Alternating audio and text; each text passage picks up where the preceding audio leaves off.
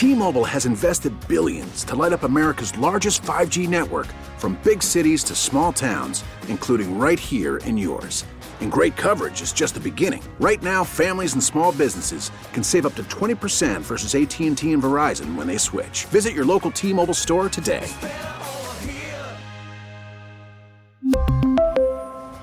Plan savings with 3 lines of T-Mobile Essentials versus comparable available plans. Plan features and taxes and fees may vary.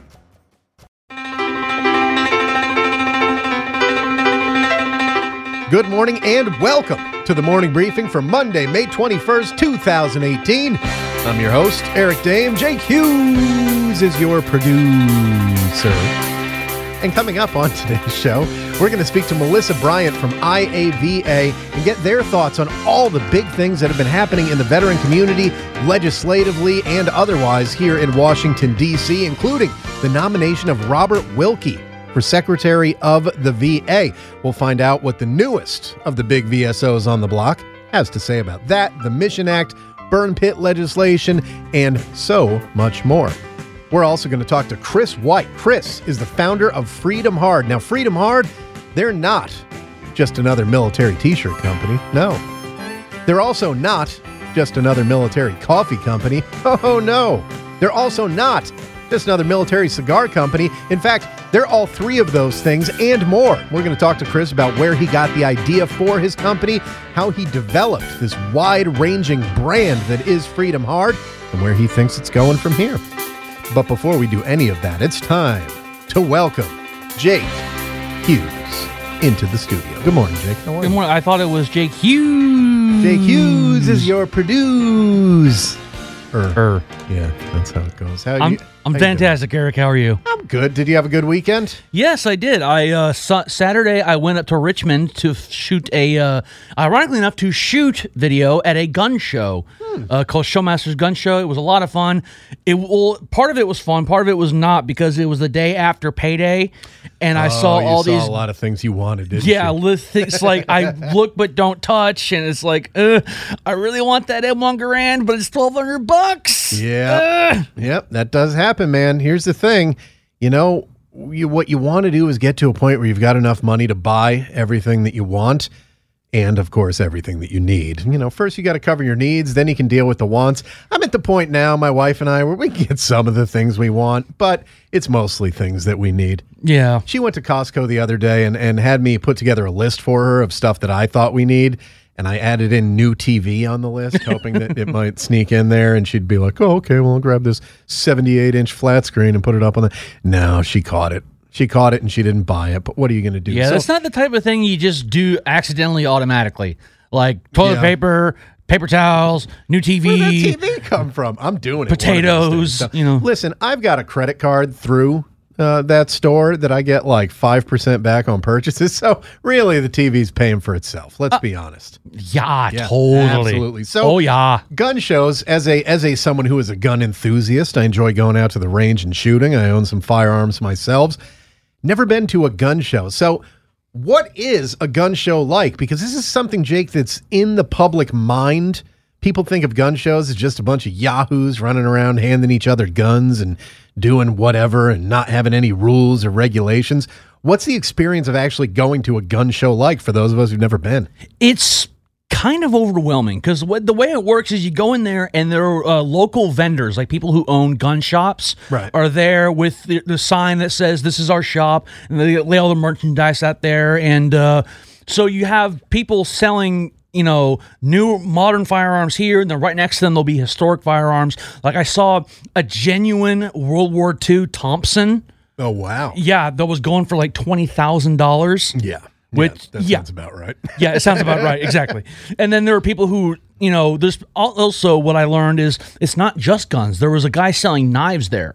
And they were selling camping gear and survival equipment. And so it's all just kind of overlapping uh, areas of interest when it comes to like survivalism and Right. firearms and knives and things like that. So is it kind of like going into a Cabela's or a Bass Pro Shops, except with less clothing and fishing stuff and more guns? Yeah, the the best way to describe it is it's like a flea market for guns. In that you have you know individual sellers set up their tables all over the place, and you can go and you know and the big uh, thing that people need to realize is that you still have to do a background check if you buy from a vendor there. Right. Right. Yeah, you still there's actually there was a booth there that offered like fifty dollar background checks.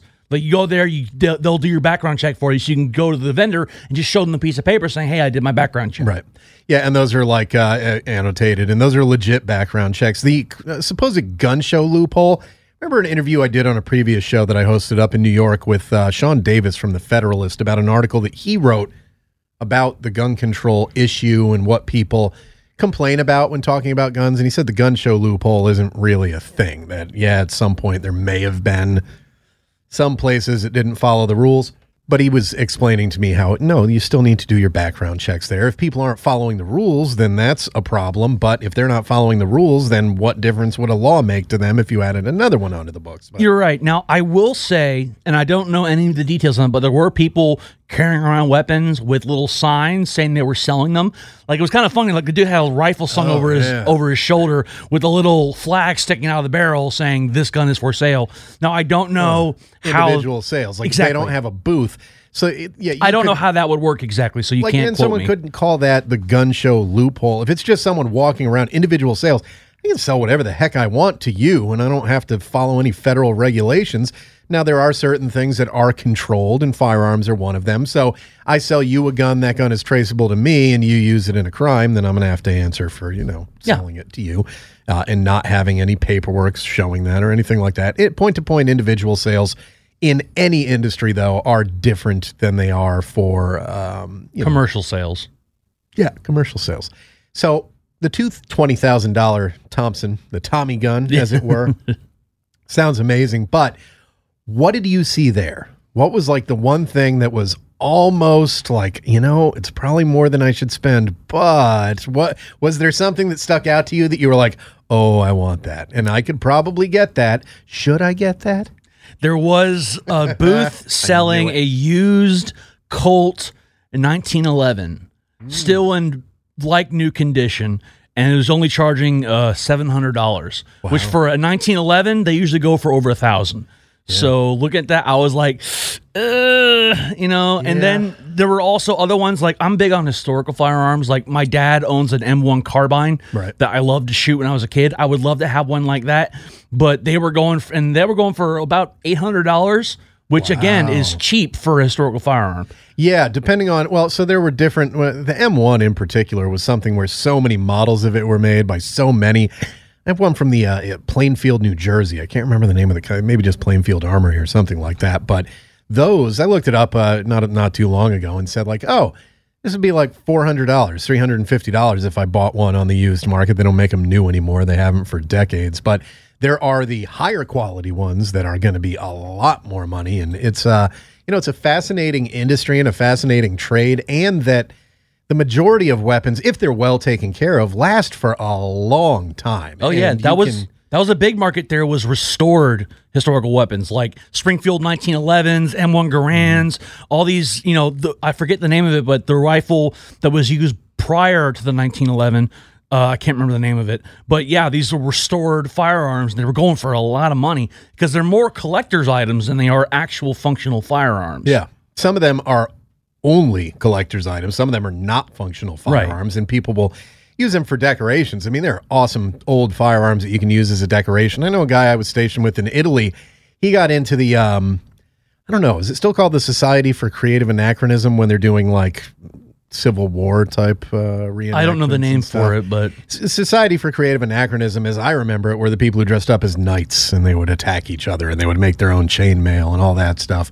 Which, as a kid, I thought was kind of cool. As a teenager, I was like, "Whoa, what a bunch of losers."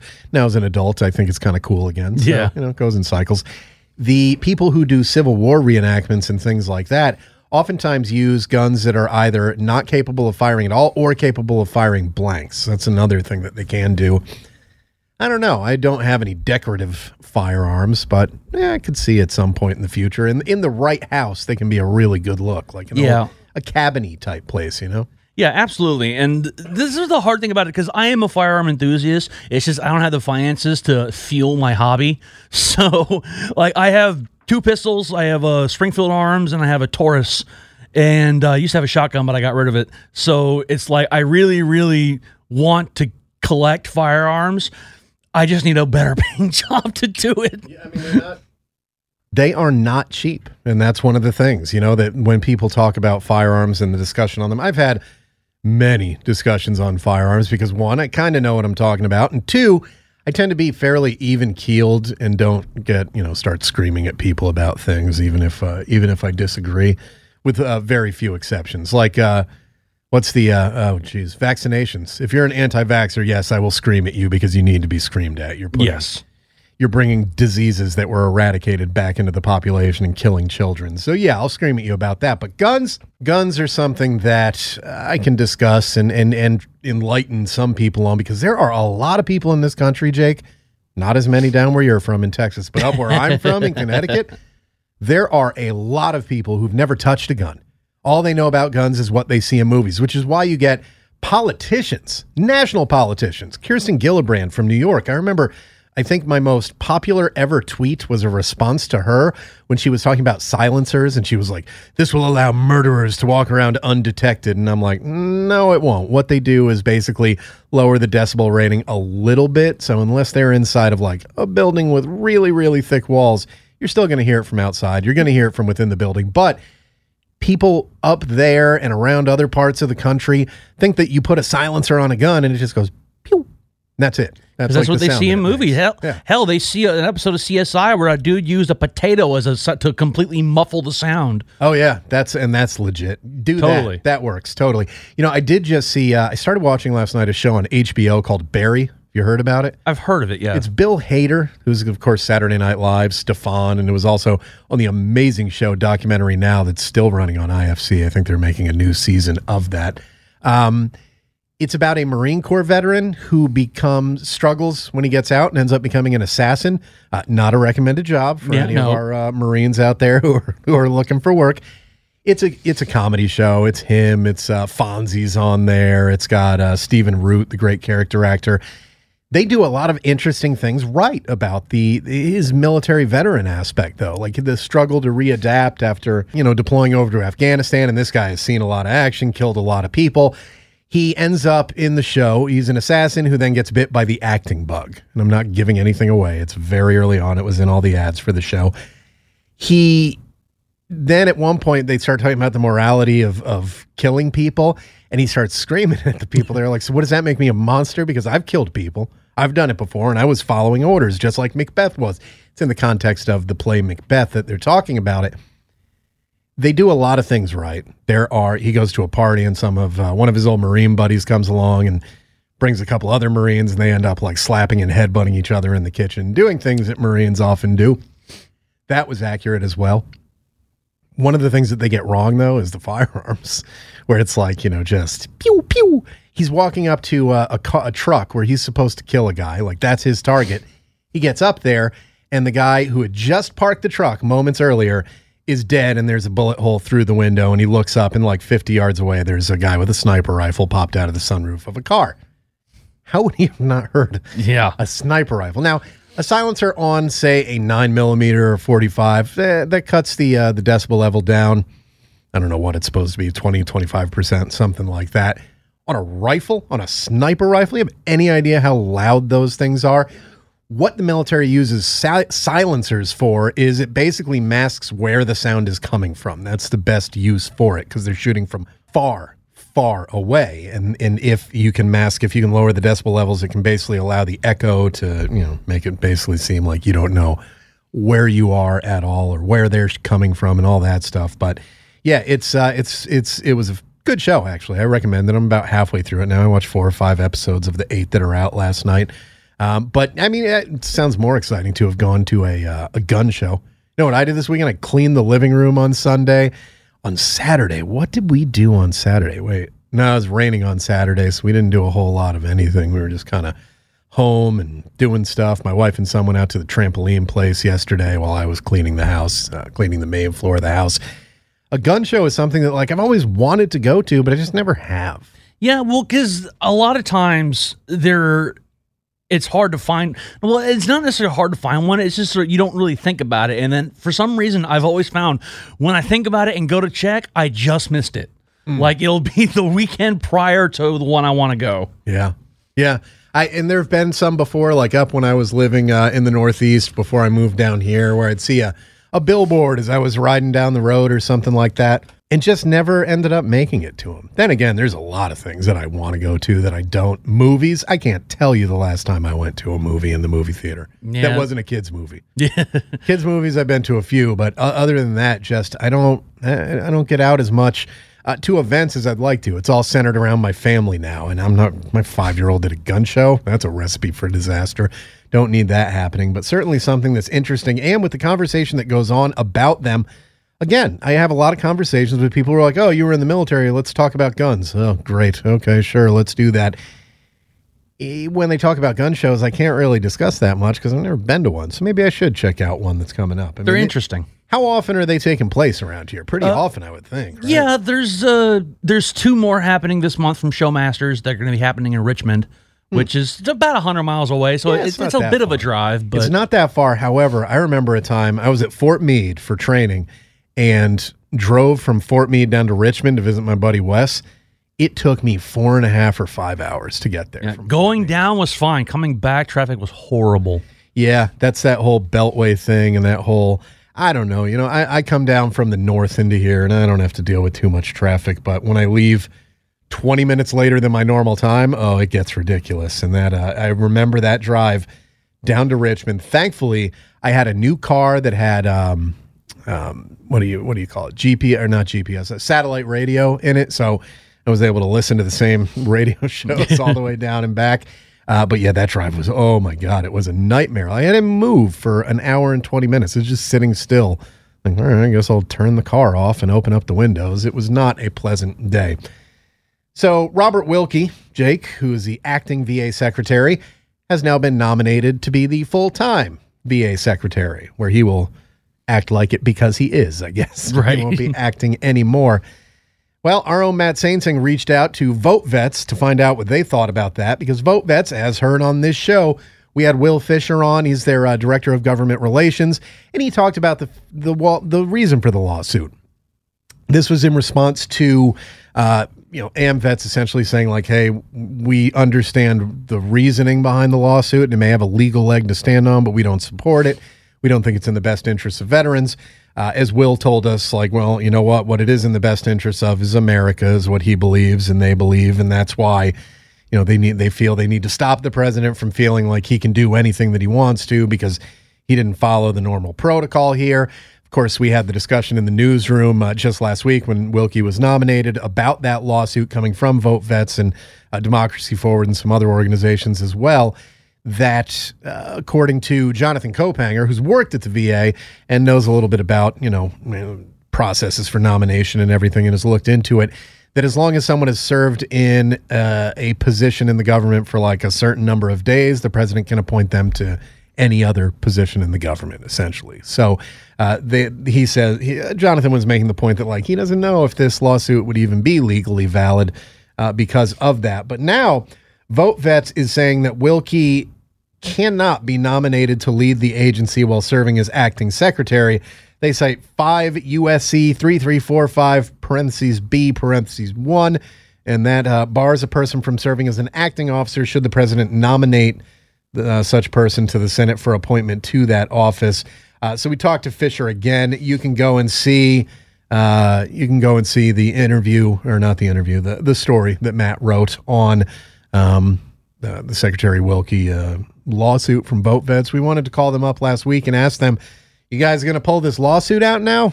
Nope, doesn't appear so. It appears that they're just they're dead set against it. And listen, they are not. And I had this discussion on social media after we had them on the show, where I, I tweeted out a picture of myself with Will and the link to the uh, the interview and all that stuff, uh, and where it came from, and said, you know, hey, you can check this out. You can check out the story, and I got people tweeting at me like, that sounds, they're a political organization, not a VSO, and blah, blah, blah. And I said, yeah, they are. They're a political action committee.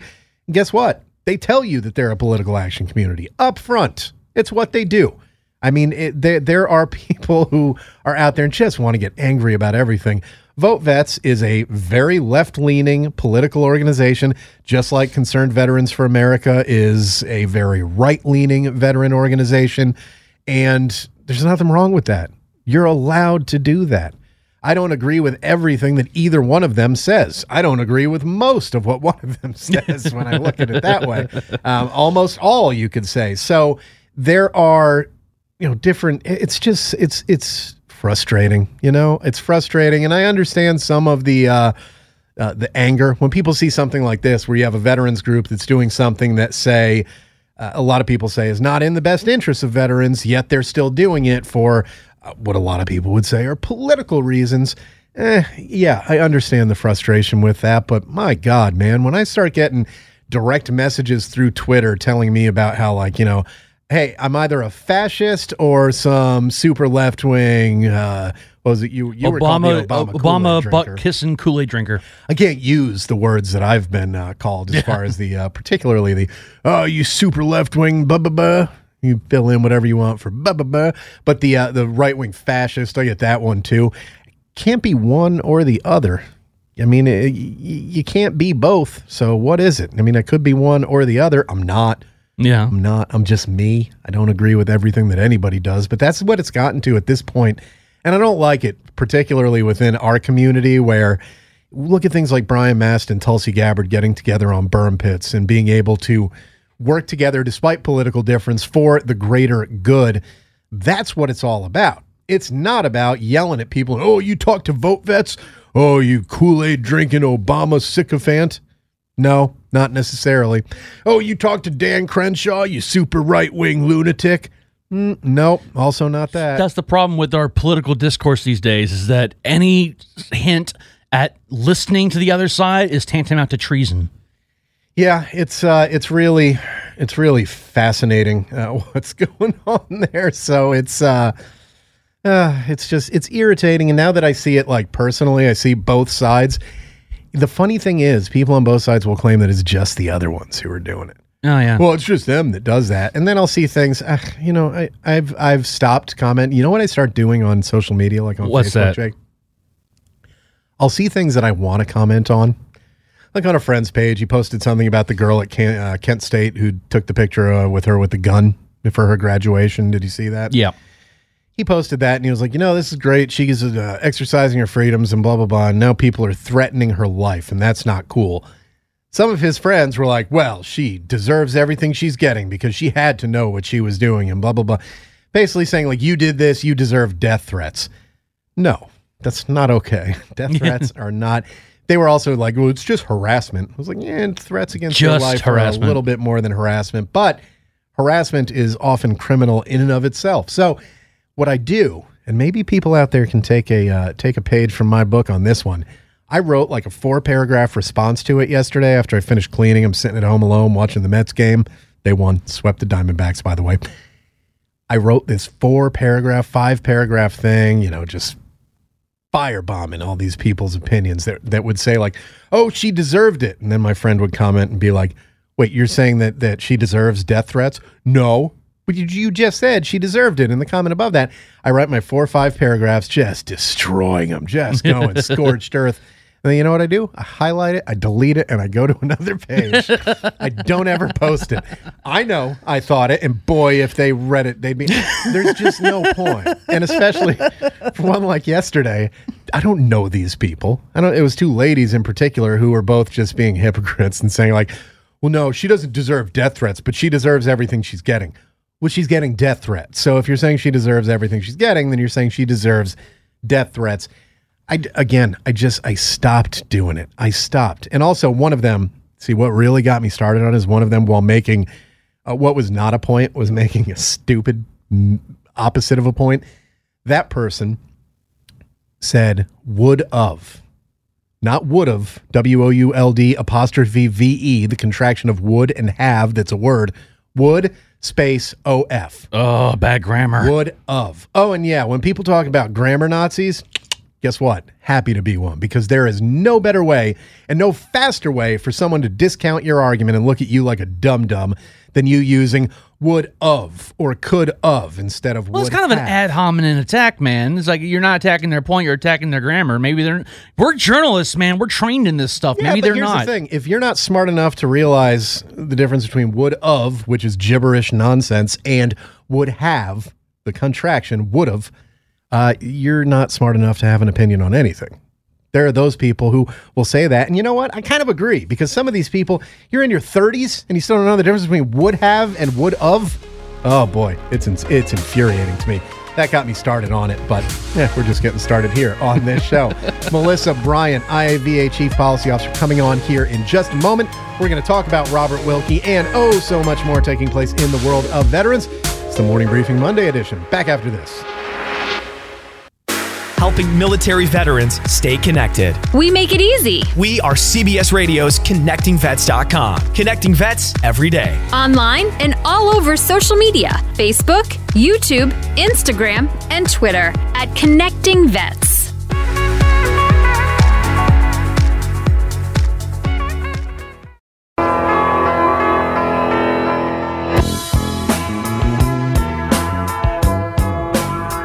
Welcome back to the morning briefing on Entercom Radio's ConnectingVets.com. Connecting Vets every day. It's our headline because it's what we do. We are looking at the veteran experience from top to bottom, inside and out, looking at legislative issues, looking at benefits available to you, looking at programs, looking at entertainment, looking at things that's just kind of cool. All of that is available on connectingvets.com. And also, the best way to be kept abreast of what we're doing on that website Follow us on social media. We are at Connecting Vets on Facebook, Twitter, Instagram, and, of course, YouTube. Our next guest is a veteran of the United States Army. She's also one of those important folks working over at Iraq and Afghanistan Veterans of America. She is basically the person that you want to talk to about policy and legislation and anything from IAVA, Miss Melissa Bryant. Melissa, how are you this morning? I'm wonderful this morning. How are you doing? Say that again. I'm wonderful this morning. How are you doing? And then a little bit closer to the microphone. I'm wonderful this morning. How are you doing? I'm doing very well. Uh, little inside radio here. I just had to actually uh, delete something out because, well, we pre record some of these interviews, uh, breaking down the fourth wall there. That's my own fault. But of course, Melissa, you are keeping an eye on everything that involves veterans when it comes to uh, legislation and policy of the politicians in the Washington, D.C. area. And in other places around the country because, of course, IAVA members are all around the country. There are hundreds of thousands of them. Paying attention on the national level and the local level, of course, this week we've seen a ton of big national news as far as legislation. Let's start off with one that IAVA was instrumental in.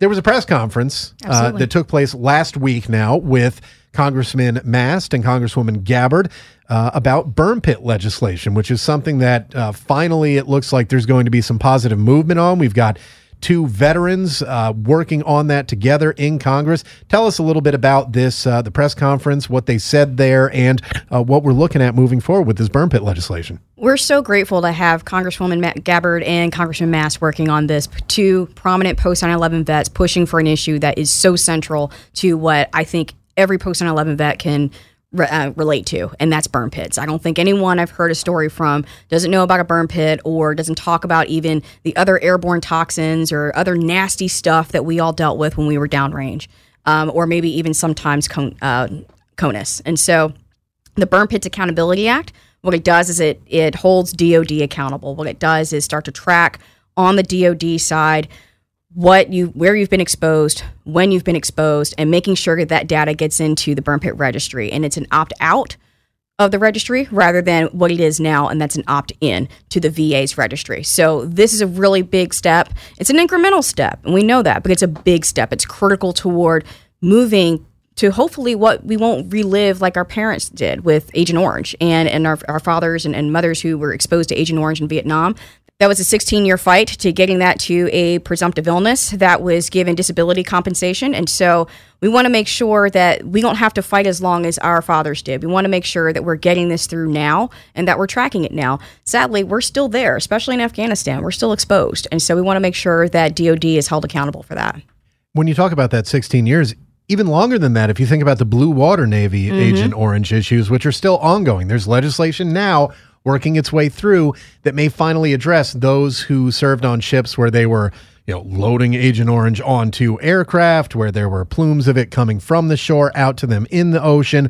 Uh, they are still not receiving benefits, but we're finally seeing some movement on that. This burn pit legislation recently announced, recently started. So you know, when you look at it, when you sit down and talk with the uh, the members of Congress that are involved, Mast, Gabbard, and, and the other folks who are uh, you know working on it from your community and others, what's the timeline looking like? I mean, do you have a best case, worst case scenario for it? Well, our best case scenario is getting this enacted into law this year. So right now we already have, um, as of its introduction, five co-sponsors. It's bipartisan. It's something that everyone we talk to is, is really behind. We have 24 uh, veterans organizations who have now coalesced around this.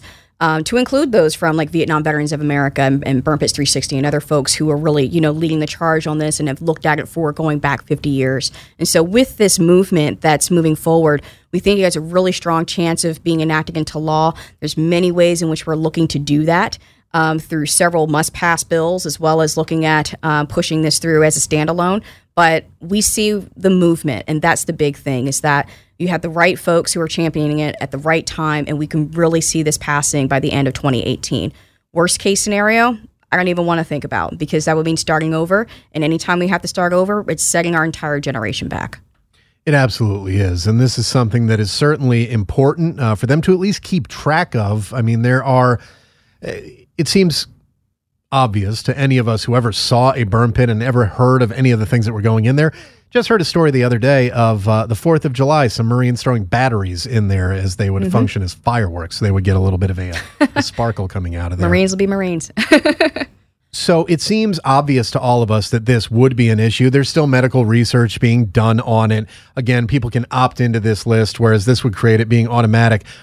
It seems also obvious that it should be a no brainer to get through and get approved by Congress if that's really what this is about, is creating that registry that's automatic for those who were uh, exposed to these things. What could keep it from happening? Is it cost? Is it going to be something that's rather expensive or no? No, that's the beauty of this bill is that it's not low. It's not high cost. In fact, there's very low cost. It's it's a matter of using what's already there that's already being reported. It's using the periodic health assessments that everyone does annually. It's using the post deployment uh, health assessments, and then also as you're separating through the transition assistance program through all the services. It's checking those blocks at each one of those stoplights. Think of those as your stoplights going through where they're saying, where were you deployed? What could you have been exposed to? And as you're doing that, then it's starting to build that evidence and it, and it helps to be able to understand when you're a veteran and you've crossed over and you've taken off the uniform to be able to show what you may or may not have been exposed to to the VA. And um, this is something that really goes a long way in being able to instead of you having to come in with a mountain of forms, Right. which is currently the process, you know, to file that claim, you have that ammunition with you. And that's what it's all about setting up our veterans for success, even if it's a success in dealing with a medical issue, making Right. sure that they're not behind the eight ball. And it makes me think back. I keep I keep remembering when I was a kid talking to the VFW members in the area where I grew up who were in the uh, the first Gulf War and the medical issues that some of them faced, the guys who were trying to cap off those burning oil wells that we remember from the Kuwaiti Right. oil fields Right. the Gulf War illness, as it was called, Gulf War syndrome, was something that it took a long time to get addressed, and in many cases has still kind of not been addressed. We keep having these uh, these repetitions of us not learning from previous mistakes. Do you think of this as us actually getting ahead of the game as compared to the issues that we've had in the past with Agent Orange and the Gulf War issues? I think we're trying to get ahead of the game. I mean, I th- the burn pits issue, the, the the alarm was sounded years ago. I mean, this is really ten years in the making, right? I think it was 20, 2007 when people first started saying this just doesn't seem right. Why is there a constant stench, constant? Um, it, it felt actually like the air was heavy when you were um, where I was serving in Iraq, and I know in Afghanistan, but you mix that with the dust particulates, and it was just a recipe for disaster. And so we're getting ahead of the curve, but only in the sense that we're 17 years into this. So sadly, when you compare that to Vietnam, where it took them 16 years after the Vietnam War ended to get this as a presumptive uh, condition, and so we're kind of matching out around the same time frame, you know, at that point. So um, but we are drawing upon those lessons learned. And just as we stand with our Vietnam brethren, you know, you mentioned the Blue Water Navy uh, vets, you've mentioned, um, we already talked about Agent Orange and, and Gulf War syndrome. We stand with all of those who came before us, and now they're standing with us. And they're giving us their lessons learned. They're giving us their playbook and how we can move forward in this and really do something at this point. Because there's, like you said, the research and everything is great, but we know it's a problem. We just need to do something about it. It is. And it's one of those things like, as you said, the smell and the stench. It reminded me of Uh, you know, I, I, I doing being around an incinerator, being around something at a dump where they would burn, you know, the stuff that they they wasn't going to um, wasn't going to dissolve on its own. Essentially, the military was using it for even more than that. It was an all encompassing like. What's that? Paper? Yep. Throw it in there. Medical waste? Throw it in there. What is it? Throw it in. There was very little that they wouldn't throw in a burn pit uh, while we were over there and while we still are over there in Afghanistan specifically. Something that certainly needs to be addressed in this new legislation coming from Congresswoman Gabbard, Congressman Mast, two Army veterans themselves, and of course with the backing of IAVA and many other veterans groups, uh, hopefully will address it uh, in the near future. As you said, you're hopeful this year. Let's hope. I mean, it seems again like a no brainer. If it's not going to be expensive, it's going to help out the military and veterans. Who's going to vote against it? That's the question that you have to have. Now, uh, of course, some people voted, didn't vote, but chose to remove some veterans items from the omnibus spending bill when it went through recently. We've talked about this in the past. Well, the, for the political reasons in that, which we're not going to get into again, everybody knows why things were pulled out of there so that people could vote against the bill and not appear to be voting against veterans. The items that were pulled out have basically been included in the Mission Act and a couple other things that are now moving through with large support, just as the uh, they would have had in the omnibus spending bill. How is IAVA feeling about the changes that'll come with the Mission Act, specifically to choice program and extending caregiver benefits to uh, while IAVA is Iraq and Afghanistan veterans of America, there are plenty that were injured beforehand, disabled for things that happened beforehand that aren't available or eligible for those benefits. So, uh, tell me IAVA stance on the Mission Act. We support the Mission Act. We stand with our brothers and sisters. Uh, we, we joined a letter of, I believe, 38 VSOs and MSOs who wanted to see the Mission Act go through. Is it perfect? Absolutely not. Um, it, it is imperfect. And um, we still remain skeptical of the choice program. One of the reasons why we signed on to this bill is that this bill effectively sunsets choice and it consolidates all the community care programs. It allows for the expansion of caregivers, which we support for our pre 9 11 brethren. And so I think that there's um, a lot of goodness in this bill, and, and like all bills, it's it's it's it's wildly imperfect in many ways.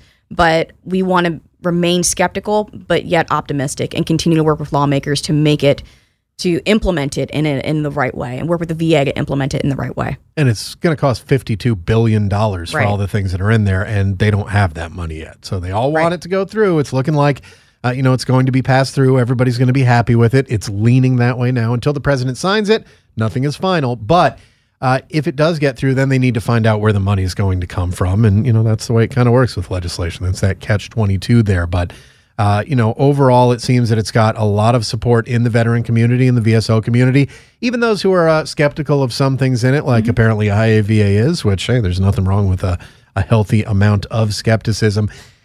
Do you think that this is going to be a benefit in that we now, three months from now, won't have to hear, oh, they're going to shut down the funding for the VA and the choice program, blah, blah, blah, blah, blah. That's been a recurring theme here in Washington, D.C.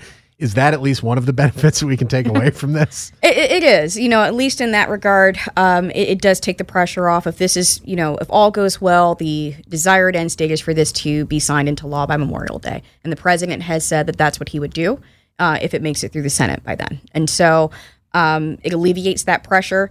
Uh, we are skeptical of, you know, how the choice program continues through this bill. It allows for 5.2 billion dollars to the choice program so that other regulatory items can be established during that time frame. So it's bridge funding.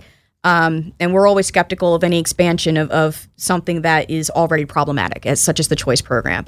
But we're going to remain optimistic. We're going to stand with our brothers and sisters, and we're going to continue to work with the VA as they implement this. And hopefully, this alleviates some pressure, um, but it's not a panacea.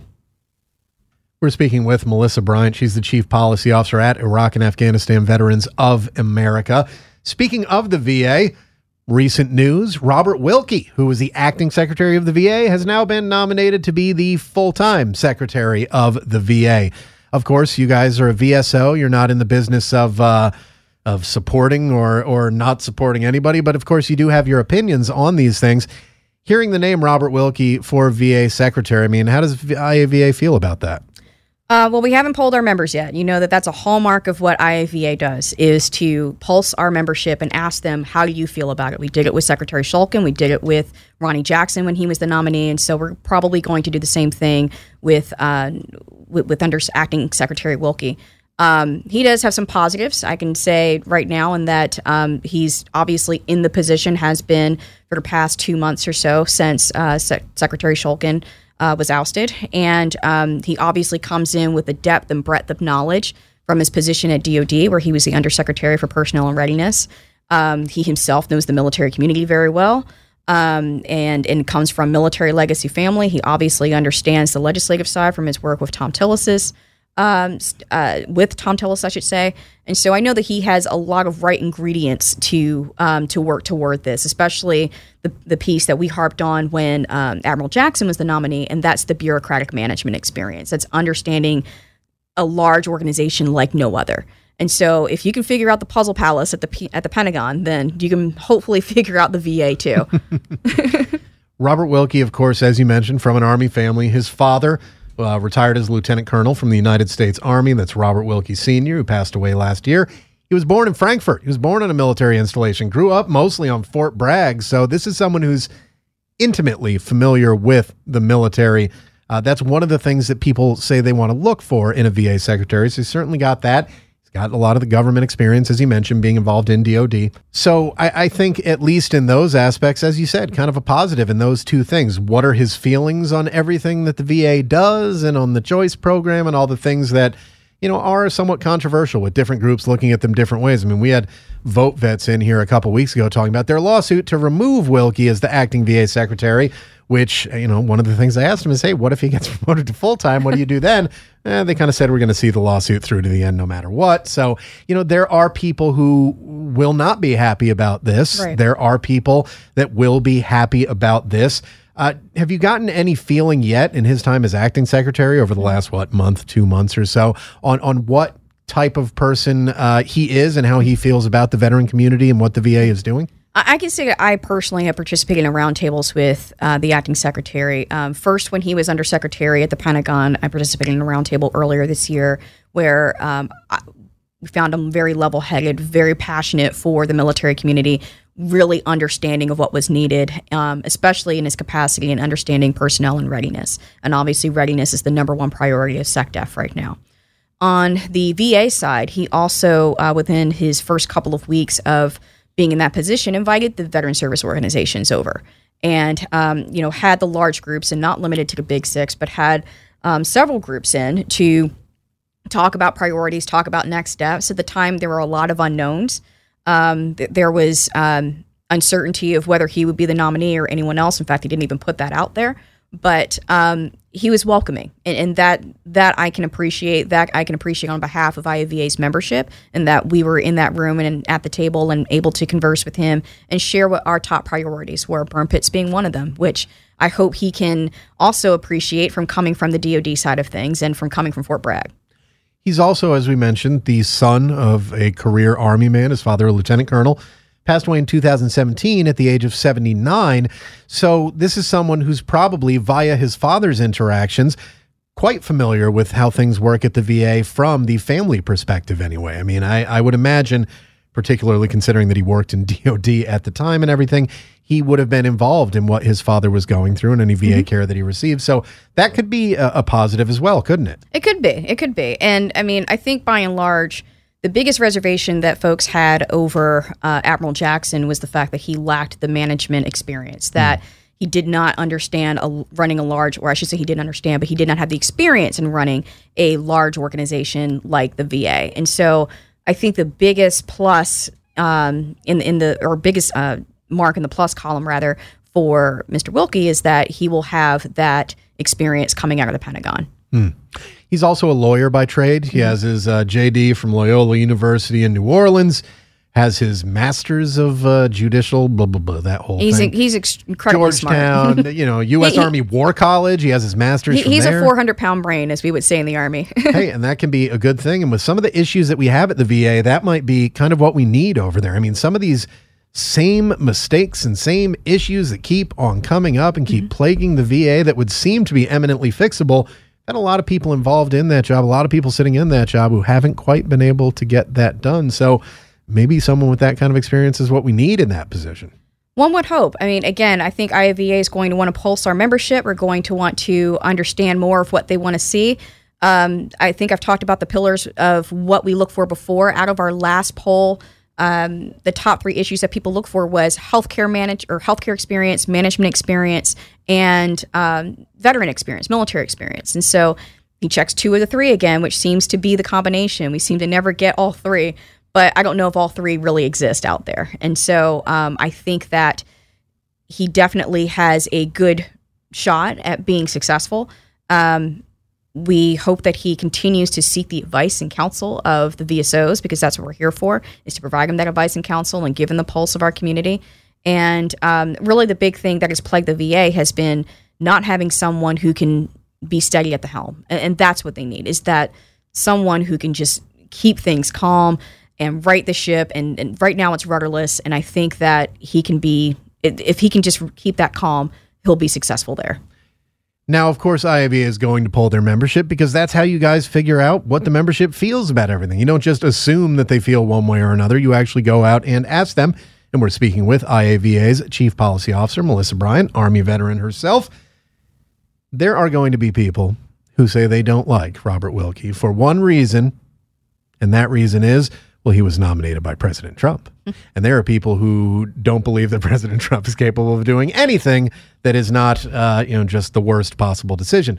There will be people who answer that way because of that.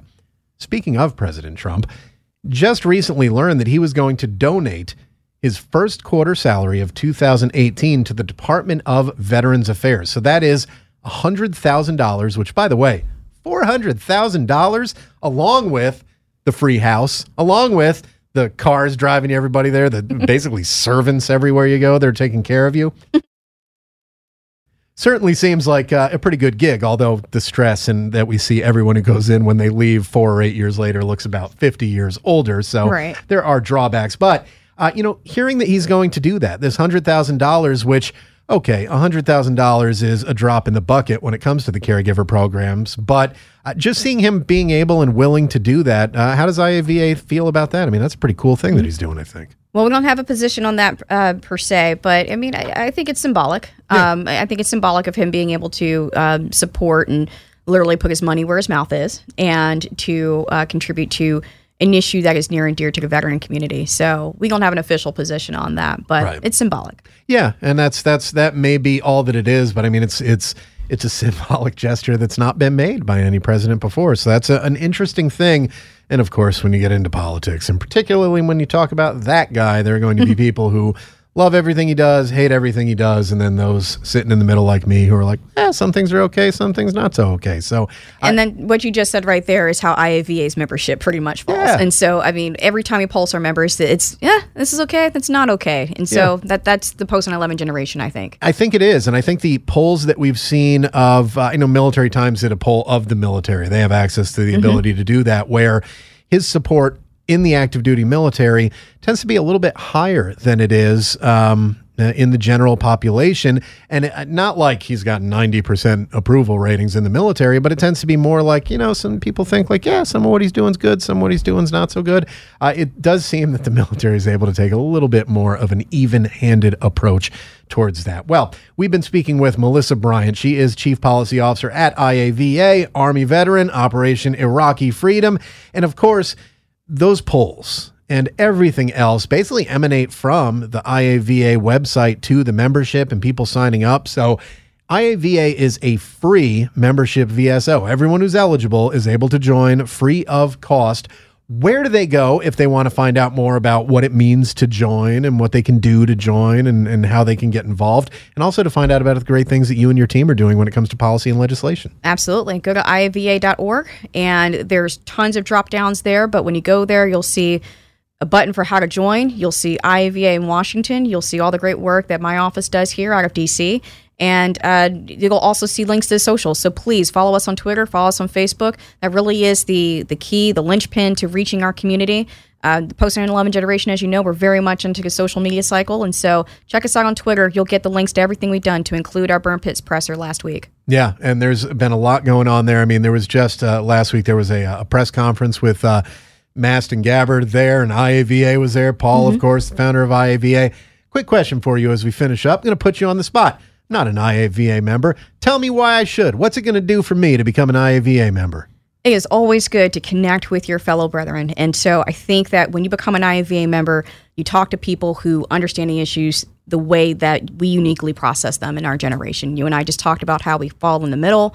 We see some things great, some things bad, but it's good to be able to commune with other people who see things the way that we do. We're not a monolithic community. And so we have our virtual Veterans Hall through IAVA. Again, it's free. You sign up, you're able to readily connect with folks. And then we have vet togethers that happen throughout nationwide where local leaders stand up and say, hey, let's go hit up a game. Let's go hit up the bar. Let's do whatever we want to do to where we come together as a community. And it's not quite in the a formulaic way in which we do it. And so I think that that's the unique benefit you get from joining IAVA and why I was a member before I was staff. Well, there you go. You heard it right there from someone who uh, went the membership way and then ended up working for the organization, Iraq and Afghanistan Veterans of America. You can find them at iava.org. You're listening to the morning briefing on Entercom Radio's ConnectingVets.com. Stick around. More of the show to come after this. Helping military veterans stay connected. We make it easy. We're CBS Radio's ConnectingVets.com. Connecting vets every day. Online and all over social media Facebook, YouTube, Instagram, and Twitter at Connecting Vets.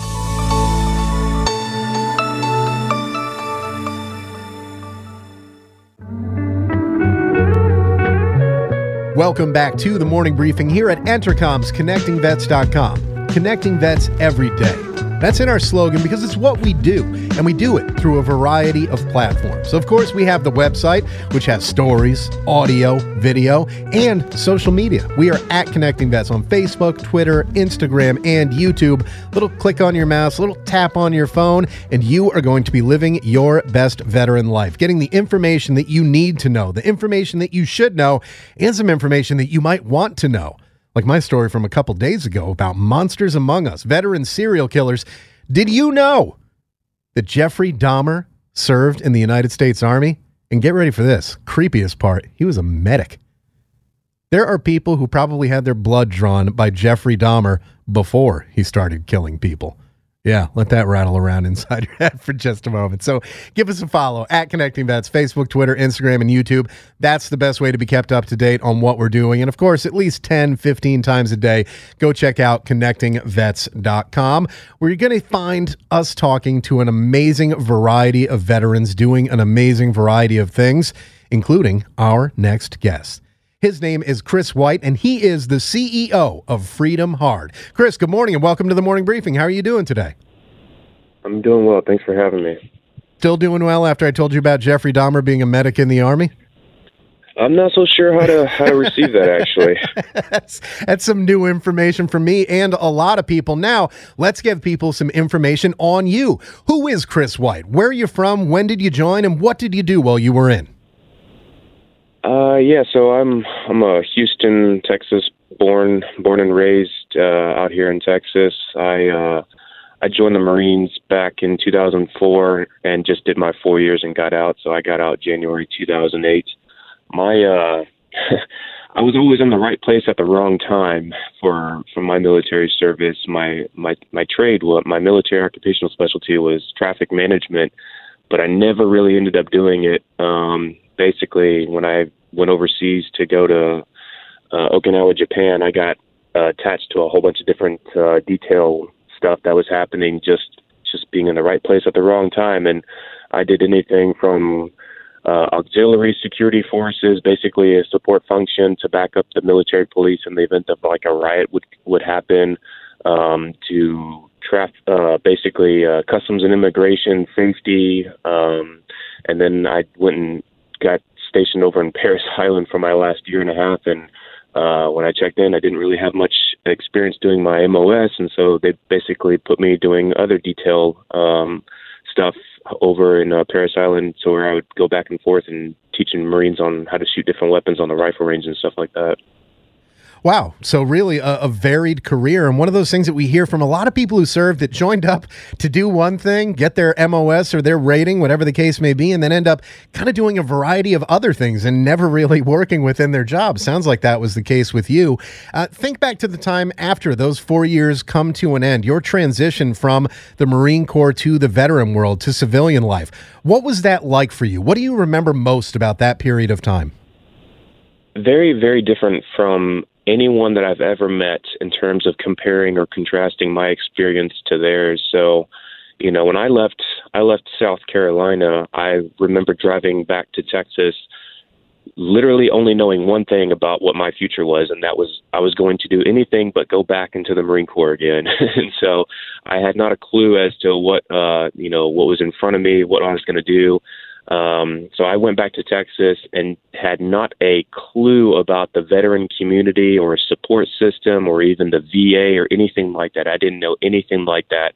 Um, and so I did what pretty much 50% of uh, probably anyone leaving the service that comes back to the state of Texas, especially Houston, is you basically go into the medical field or you go into the, the energy industry. And so since we're both the medical and the oil capital of the world, that's pretty much your two biggest platforms to, to find yourself uh, in. So, so I continued doing my education, and uh, I found myself working in the in the oil field basically as I was uh, continuing my undergrad, and then um, and then uh, starting starting my career within the the energy industry over here um, until I finished my MBA it wasn't until after I finished my MBA I actually I started getting involved into the veteran community and actually discovering what the veteran community was all about. And ironically enough, Houston is known as the number two city across the entire United States for having such a dominant um, presence within the veteran community.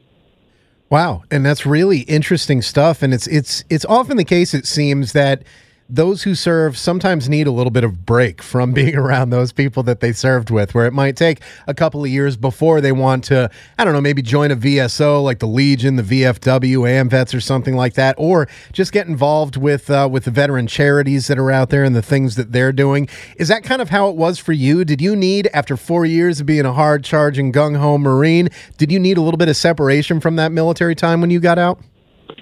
I don't know if it was a matter of need or just found myself separated from the environment as a whole. I just was focused on myself and my career for a good six, seven years or so, uh, and, and, and just focused on that and didn't really have anything else that came into the picture, whether you labeled it as a distraction or, or anything like that. I mean, I just focused on myself and, uh, and really just kind of, you know, uh, you know, moved full speed ahead to to do some of the things that I wanted to do before I started to get involved. I, I guess it was kind of by accident, um, attending some some luncheons. Um, and started to figure out, oh, there's a whole bunch of Marine veterans out there. I didn't even call myself a veteran for quite some some time, actually. In fact, that was a term that was what I perceived as if if you called yourself a veteran, I was thinking Vietnam era, you know, before I called myself a veteran, something like that. Right. So it, it took some time for me to get familiar with some of the language and the fact that there's there's literally another version of me and my counterparts right around the corner from just about every corner in Houston, you know? Yeah, and really a, a, variety of the veteran population that includes the Vietnam vets, the Korean vets, the World War II vets who've gone through everything that we've gone through just decades earlier that are really uh, a great place for you to be able to draw information and experience from. We're speaking with Chris White, former Marine and current CEO of Freedom Hard. Now, Chris, when you think back on that time and you think back of any difficulties that you had, any struggles that you had. If there is, you know, a young Marine, soldier, sailor, airman, coastie who's finishing up their first tour and deciding to get out, what's the biggest piece of advice you think you could give them about preparing to move into the, the civilian world? Uh, my biggest piece of advice would be something along the lines of don't think that you have to find your next step within your career right away. Uh, it's okay to take some time to figure it out. I went through quite a bit of time on my own, just going through your typical trial and error, figuring mostly what I did not want to do versus what it was that I wanted to do. I had to I had to make a couple of wrong turns along the way and say, okay, this is not for me. This is definitely what I don't want to do, and that's okay. I guess it's it's too easy to be discouraged by going through two or three iterations of those and figuring out, man, I'm just struggling too much and I missed the I missed the military life too much. Well, that's not necessarily the case. So many of us go through so many of those wrong turns just to figure out what it is that we don't want to do and just that's just a part of life sometimes and it was definitely a part of my uh my history and my path uh just to figure out what what it is that you don't want to do and so my biggest piece of advice would be like something along the lines of saying, "Look, you don't have to you don't have to figure out what your next step is right away. It's okay to take some time to figure that out." Certainly good advice there that you know there is no rush. And i know it seems like a lot of people after spending you know maybe four years in the marine corps the army the navy they get out and they, they feel like they're behind the eight ball you know that they're somehow behind those who went directly into college. And we, we've been talking about this over the last well several months about how you kind of gain things in the military that can be useful for you in the civilian world that uh, somebody went straight into college out of high school and doesn't have. Is that something you'd agree with Oh yeah, I would agree with that for sure. You know, when I got out, um, most of my my uh, my peers that I knew from you know high school, I guess, uh, were already either finishing up their their undergrad or getting close to finish even their their master's degree. And I'm thinking, oh boy, I'm only I'm only just around the corner from my associates at this time. I better I better you know double down and and figure out how to cross that finish line much faster than than my my previous pace was to catch up to them. But you know, it's it's a different path. Uh, you come from a different uh, a different path, and whether you you collide with them uh, to being on par with them down the road or not, I mean, it's it's it's really irrelevant. And we get caught up too much trying to compare ourselves to our peers when you've already differentiated yourself from your peers a long time before then. Whenever you decided to to sign on that that dotted line, so. Uh, it's too easy to get caught up on trying to get trying to play catch up for wherever your previous peers are uh, in time whenever you you turn in your your uniform. You know. Well, and it sounds like you've caught up pretty well. I mean, you were just telling us about earning your MBA, and of course, as I've mentioned. Chris White is the CEO of Freedom Hard. So, Chris, tell us about the journey to Freedom Hard and where that really began in earnest and how you got to where you are now with the company. Yeah, it uh, so it, basically is a byproduct of how um, I was able to turn some negative experiences into some significant motivation. So, uh, 2016 for me personally uh, came to a crashing halt. Um, let's see, November 17th, 2016, I was basically stabbed in the back by my business partner at the time, which was six weeks before I was supposed to get married. And 30 hours before I was supposed to get married, my fiance and her two kids decided to to leave leave Texas and drive back to South Carolina because she decided she didn't want to get married. And so there I was, uh, pretty much in one of my darkest hours, figuring out, okay, um, life isn't really turning out to be the way that I thought it was supposed to be with my current situation. And so I basically ran away to Mexico on a one way ticket, spent just under two weeks there, came back, and then I I spent uh, about six weeks drinking all the alcohol from the wedding that I paid for that never took place. Hmm. And one buddy of mine said, "Chris, you need to you need to pull your head out of your ass, basically, and and um, you know I think you should I should I think you should get into marketing." And I don't come from a marketing background, and I didn't really know what he meant by that, but I kind of sat on it for about three or four days and one day, one night, uh, February 28th last year, I was in front of my computer and I said, okay, I'm going to create a brand. And that brand is now known as Freedom Hard. And tell the people who don't know what Freedom Hard is exactly what you guys are about because there are a lot of veteran owned companies out there who seem to be very specialized that focus on one thing. Freedom Hard seems to be uh, dipping some toes in quite a few pools. Oh, absolutely. So while most of I mean, people say the word competitor. These guys aren't really my competitors, and I'll, I'll, I'll explain why. So, Freedom Hard is not known as a product.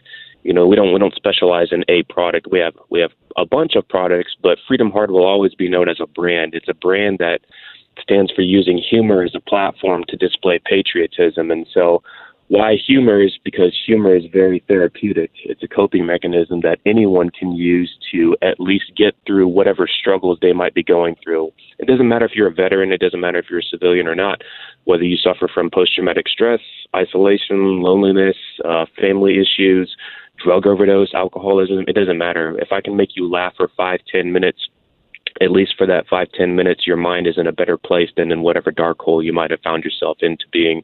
And if i can use that by also gearing it towards using it to uh, display patriotism then to me it's the ultimate win-win. So a lot of the brand content that you might find uh, on social media, for example, is usually something that's very uh, hilarious, right? It'll be something that makes you laugh, but it's also very patriotic in nature along the way, we've also commercialized some products, anything from any any kind of apparel items to cigars, coffee, beard oil, and then we're about two weeks out from commercializing our own whiskey line as well.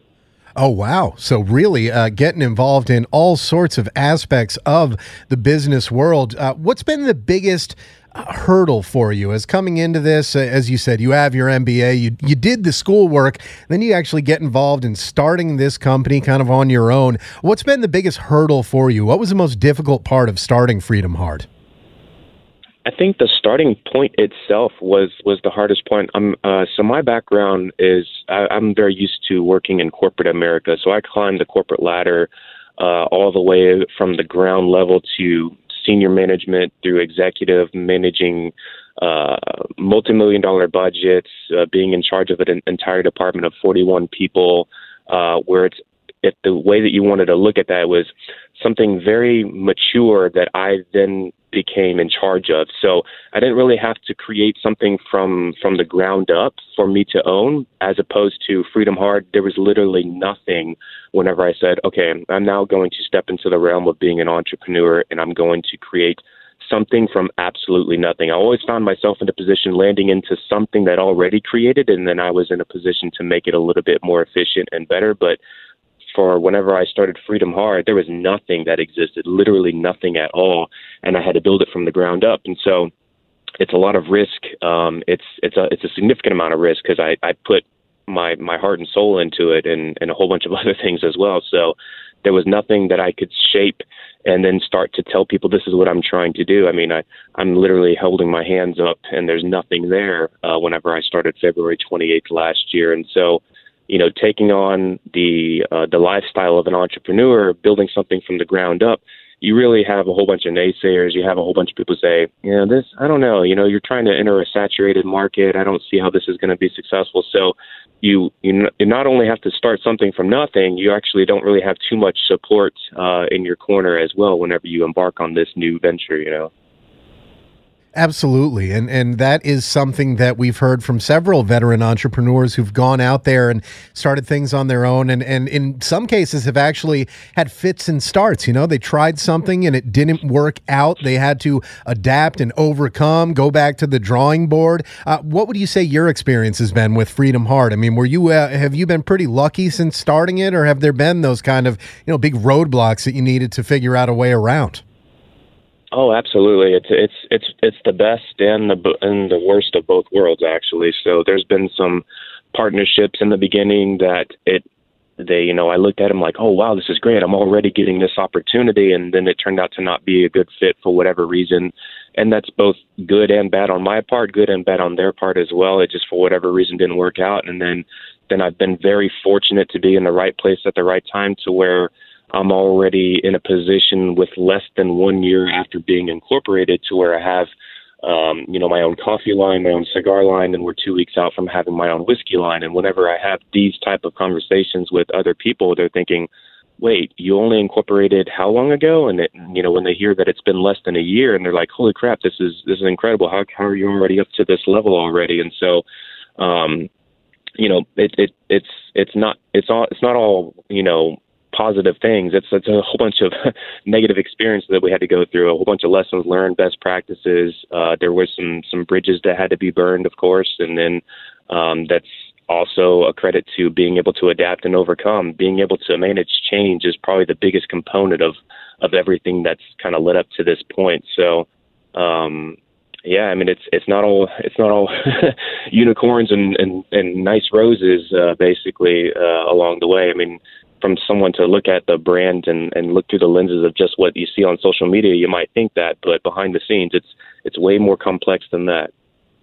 It certainly is. And that's certainly something, you know, I, I, hear you talking about the ability to adapt to change, the ability to figure that out. How important do you think your ability to draw on your time in the Marine Corps has been in functioning as a CEO and looking at things like that? I mean, every Marine, every sailor, soldier, airman knows you have a plan, and then the first thing that happens when you make contact with any opposition is that plan goes completely into the trash. So, uh, how much do you draw on your military experience, do you think, in your position as CEO? It's a hundred percent, not ninety nine point nine. It's a hundred percent, and I'll tell you this: I was not known to be somebody to one join the military or two even go to college before I went into the Marines. In fact, whenever I told everybody I'm joining the military, the Marines of all branches, everyone didn't even take me seriously. They're like, "Yeah, right, whatever." And then I was on record numerous times before then saying I'm not the guy that's going to go to college, and then now I have an MBA. All this is credit to my time in the Marines, and the answer is is basically because of this. Whenever I said, "Okay, I'm going into the Marines," that was the epitome of me stepping 100% out of my comfort zone. And so now I find myself more and more often living outside of the realm which you would label as my comfort zone, and I'm becoming more and more comfortable doing it. So the I have to credit 100% of that to me joining the Marines because that was the first step of me finding a way to step out of my comfort zone and being okay with it. We're speaking with Chris White. Chris served in the United States Marine Corps, now serves as the CEO of Freedom Hard, a relatively new brand that's expanded in great ways since it started and rather quickly. And one of the things I wanted to ask you about, Chris, is the fact that you guys are are tied to several charities. In fact, you give a dollar from every bag of coffee that you sell to uh, a a nonprofit organization, which you know that that's fantastic and that's something that I certainly support. But from a business standpoint, particularly as a new company. Uh, how much how how important was it to you to be associated with those nonprofits to know that you're giving you know some of your profit to them? Uh, it's it's extremely important, and I'll I'll tell you the reasoning why, and it's because you know. Uh, the number two commodity in the world right now is coffee, and that's no, that's number two next to only oil. So considering how many people out there that drink coffee, you then have to take into consideration how many coffee companies are out there, and there's an endless amount of us. And then it's even more complicated than that. Uh, the consumer is very loyal to the types of coffee that they actually drink. It's very hard to get someone to change their mind on that. And so, one, so you take that and you put it on the back burner and you think, okay, I've now stumbled across uh, a potential business opportunity for me to get into the coffee arena. And I thought, okay, I can't just stand on my coffee table and wave my my arms in the air and say, "Hey, Freedom Hard now has coffee. Come try it." That's not going to be good enough. And so, I always had to find a way to make my business model extremely unique, but also impactful enough to where people can hear about Freedom Hard Coffee and want to uh, take the risk of, of, you know, basically avoiding whoever they're loyal to uh, in terms of their coffee uh, company b- before me. So the, the idea came up with, uh, you know, I could partner with these nonprofits and then I could allow them to receive a dollar per uh, bag of coffee that's allowed by the consumer. So for the consumer to go to freedomhard.com, you get the selection, not me. It's not me that says, hey, one dollar per every bag of coffee goes to this nonprofit. You get the selection, the flexibility of identifying which nonprofit you want the one dollar to go to, which is kind of unheard of. But also the other side of that coin is I allow these six um, nonprofit organizations to help me market the product, right? So if I strategically place them all over the United States by vetting them first, then everybody helps me market the product, and then I become six people all at once. Wow, really, a lot goes into this, and that's why you've got your MBA, Chris White, CEO of Freedom Hard, uh, a Marine who has moved into uh, really a bunch of businesses here, all wrapped into one, dealing with coffee, dealing with apparel, dealing with cigars, and you just mentioned uh, whiskey is is soon to come for you. So, what is the future of Freedom Hard? You've had you've had so much success with Freedom Hard in such a relatively short period of time. Where do you see things going from here, and do you have anything that's on on the horizon that you can tell us about? Absolutely. Um, so the future is definitely bright for Freedom Hard, and it comes in kind of twofold. Uh, one is the more important reason, which I'll label it as this. I want Freedom Hard to be known as the brand that reinvigorated patriotism for America. And if you look at those words that I chose, I chose them very carefully. And nowhere in that statement did I say something about becoming a hundred million dollar organization or selling a whole bunch of products. If my brand is recognized in five, ten years from now as the brand that reinvigorated patriotism, that is the ultimate holy grail for me. That means I would gladly take that and sacrifice anybody buying any of our products because that's what that's not what we're about. We are a brand, not a product.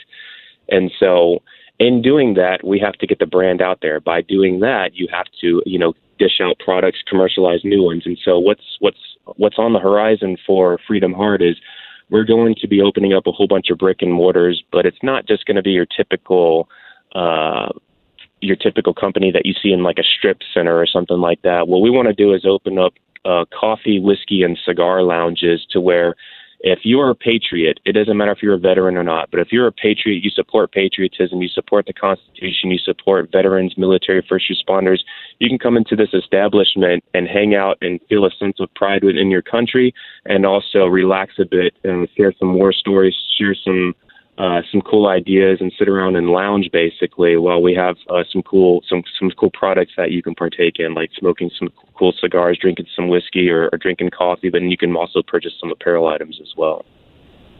You know, it's one of those things that we've talked to people about and, and putting together a space where people can come together, veterans and patriots and everyone else. Uh, that can often be the biggest thing, just getting those people in a room together. And it sounds like that is what the plan is for Chris White former Marine, current CEO of Freedom Hard. Now, Chris, if people are interested in finding out more about Freedom Hard, where can they go? Are you guys on social media? You got a website? Tell us where to go to find out more about the brand. Oh, absolutely! Just about any social media platform. If you just type in Freedom Hard, you'll see uh, you'll see the logos pop up there. But anyone can also go get uh, a pretty good, uh, solid understanding if they just go to freedomhard.com. All right, and there you go. We are done. We really need new phones. T-Mobile will cover the cost of four amazing new iPhone 15s, and each line is only $25 a month. New iPhone 15s? Only at T-Mobile get four iPhone 15s on us and four lines for 25 bucks per line per month with eligible trade-in when you switch. Minimum of four lines for $25 per line per month with auto pay discount using debit or bank account. $5 more per line without auto pay, plus taxes and fees. Phone fee at 24 monthly bill credits for all well qualified customers. Contact us before canceling account to continue bill credits or credit stop and balance on required finance agreement due. $35 per line connection charge apply. Ctmobile.com.